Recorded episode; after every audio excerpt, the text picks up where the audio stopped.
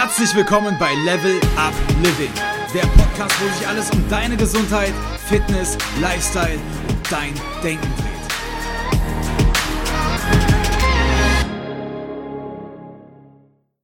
Herzlich willkommen und schön, dass du dabei bist bei der heutigen Folge, wo wir uns ein bisschen damit beschäftigen wollen, von wo wir denn unsere Omega-3-Fettsäuren bekommen können. Und da werden wir uns konkret die Fische ansehen, die Speiseöle und worauf du da achten darfst, um nicht in die Fallen der Industrie zu tappen. Außerdem werden wir uns Gemüse ansehen und Nüsse und Samen, denn auch die enthalten teilweise sehr viel Omega-3.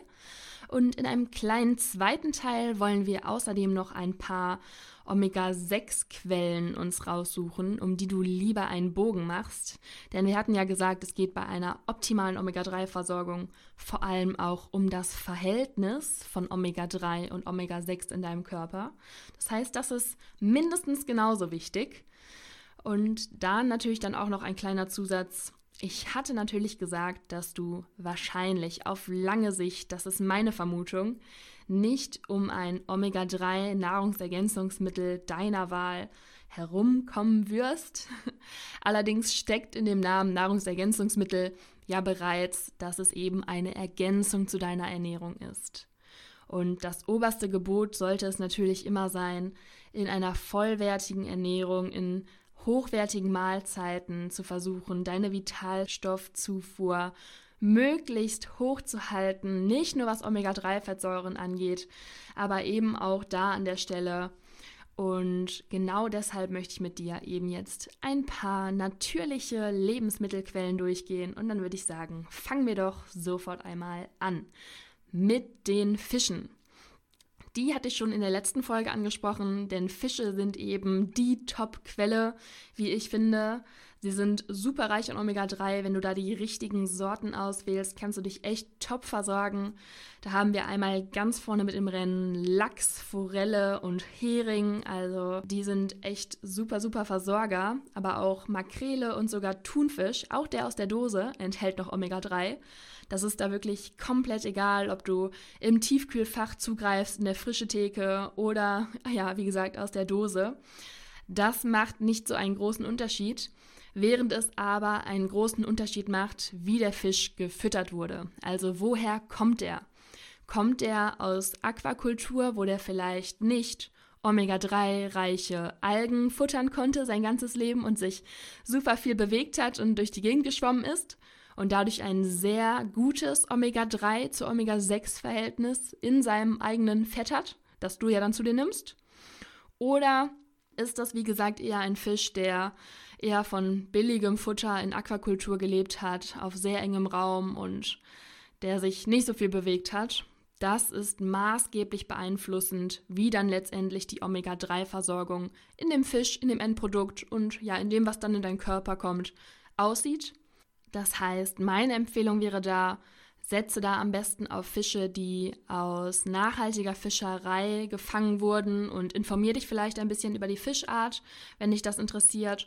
Oder wenn du auf Aquakultur setzt, dann vielleicht sogar auf Bio-Aquakultur. Da ist das Futter meist noch ein bisschen naturbelassener und hochqualitativer.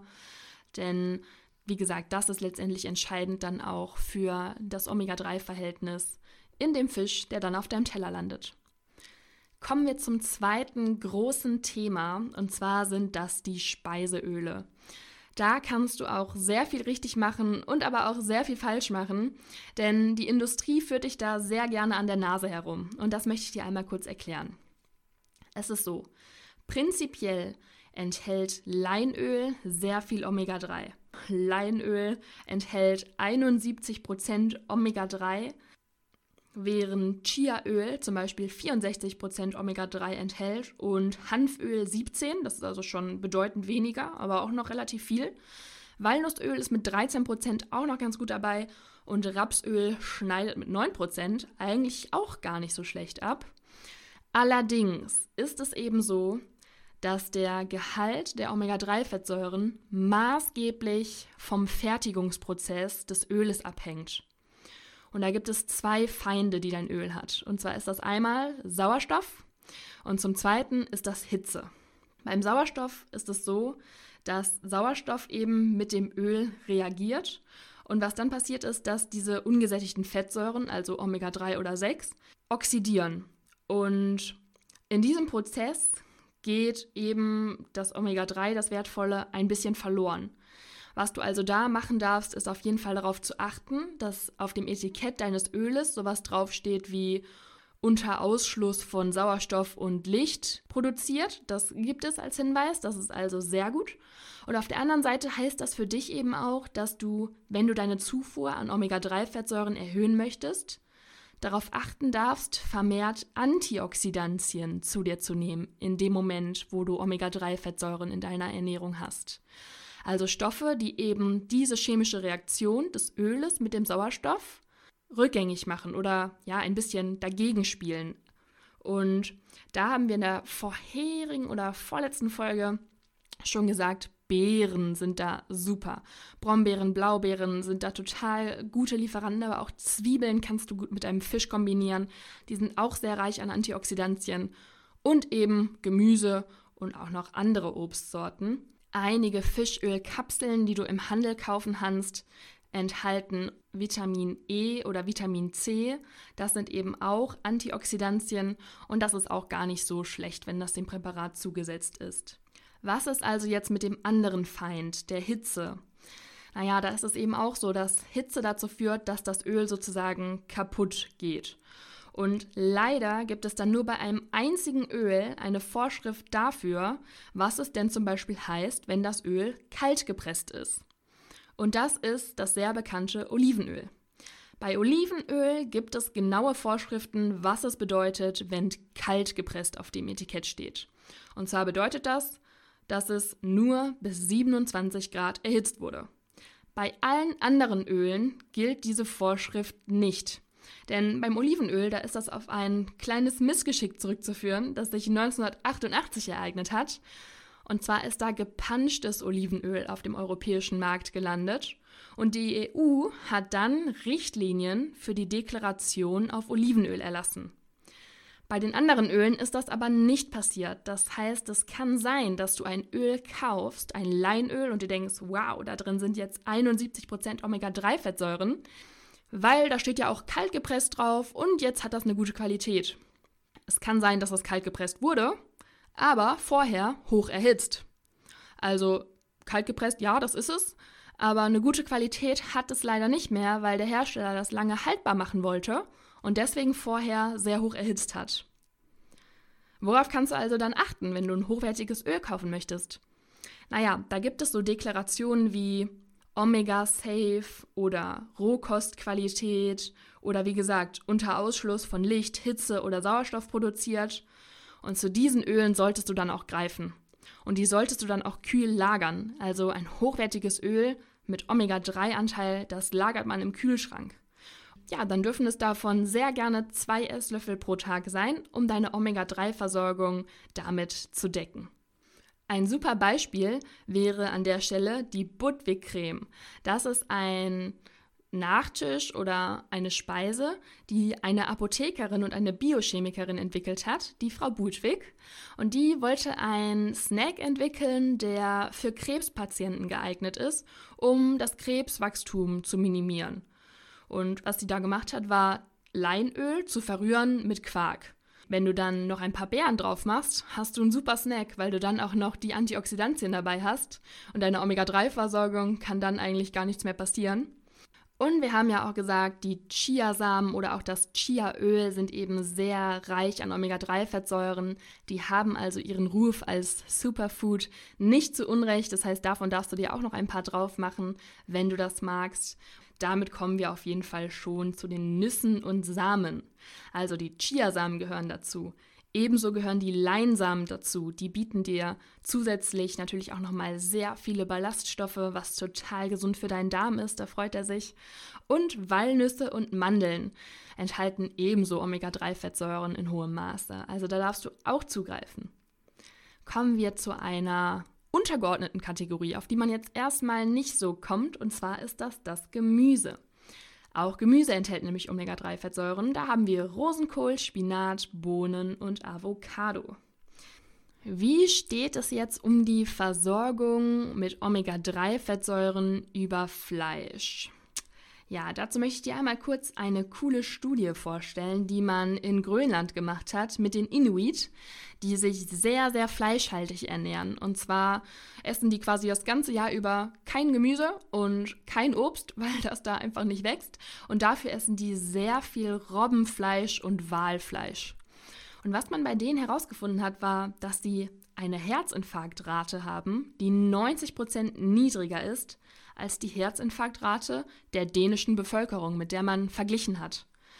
Ja, und warum war das so? Es war nicht in der Genetik dieses Geheimnis, denn sobald die Inuit ausgewandert sind, waren sie ebenso anfällig für Herzinfarkte. Das heißt, daran lag es nicht. Man hat herausgefunden, es lag ganz einfach daran, dass eben das Wal- und Robbenfleisch einen so außergewöhnlich hohen Gehalt an Omega-3-Fettsäuren hat. Da eben diese Tiere ja die Fische fressen, die so munter im Ozean rumschwimmen und sich von den Omega-3-reichen Algen ernähren und eben nicht in ja, Aquakultur auf engem Raum unter schlechten Futterbedingungen etc.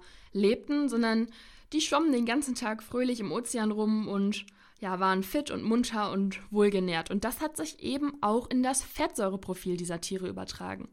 Und die Inuit, die essen das Fleisch eben auch roh. Also Hitze kommt da gar nicht an die Omega-3-Fettsäuren dran. Die sitzen quasi an der Quelle des hochwertigsten Omega-3s und bereiten das dann auch teilweise sehr schon zu. Und zwar gar nicht. Und essen das einfach roh. An diesem Beispiel möchte ich dir einfach einmal näher bringen, dass es sich genauso eben mit dem Fleisch in der heutigen Viehzucht verhält.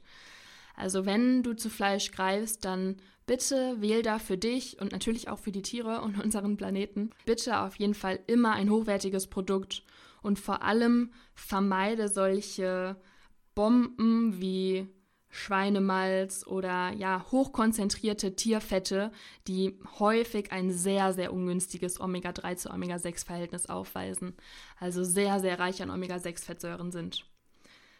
Kommen wir doch damit dann einmal direkt thematisch zu den Ölen, die ebenfalls reich an Omega-6 sind, also die du auch nicht jeden Tag in deinen Speiseplan einbauen solltest.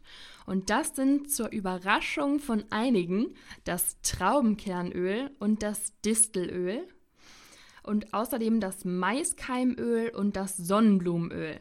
Also das wird sehr häufig verwendet und vor allem eben auch in verarbeiteten Produkten, in Industrieprodukten. Und das ist eigentlich auch der Major Point. Also Erdnussöl beispielsweise hat auch kein günstiges Omega-6-Verhältnis. Allerdings ist es eben so, dass ich niemals sagen würde, du sollst keine Erdnüsse essen. Denn die enthalten eben so viele andere gesunden Stoffe, dass du da auf jeden Fall lieber zugreifen solltest, als bei hochverarbeiteten Industrieprodukten, die zum Beispiel dann reich an Sonnenblumenöl sind. Also um das Ganze nochmal so ein bisschen runterzubrechen, dann siehst du, es kommt sowohl bei den Fischen als auch beim Fleisch als auch bei den Ölen auf die Qualität des Produktes an, wenn du dich mit hochwertigen Omega-3-Fettsäuren versorgen möchtest. Und vor allem eben die Produkte, die hochverarbeitet sind und in deinem Einkaufswagen landen. Die sind es häufig, die einen schlechten Beitrag zu der Ratio, zu dem Verhältnis von Omega-3 und Omega-6 in deiner Ernährung leisten. Also anstatt auf das Erdnussöl zu achten und das zu vermeiden, schau doch vielleicht einfach mal, dass du andere Produkte, jeder hat da wahrscheinlich so eins für sich, das beispielsweise total viel Sonnenblumenöl enthält und das du täglich konsumierst, dann versuch vielleicht dafür einen Ersatz zu finden und das beispielsweise durch Walnüsse oder sowas zu ersetzen. Je nachdem, was das eben ist. Häufig sind das eben Snacks und dann sind Nüsse die bessere Wahl. Und bei Fleisch greife eben lieber zu Fisch und leg dir vielleicht lieber mal einen Lachs als Scheibe auf dein Brot und dann wünsche ich dir ganz viel Spaß, da für dich einfach mal zu gucken, was dir schmeckt, an welchen Stellen kannst du Omega-6 wegnehmen und Omega-3 integrieren. Und dann wünsche ich dir einen guten Appetit und dass du gesund bleibst und da viel rum experimentierst und Spaß damit hast. Und damit dann bis bald.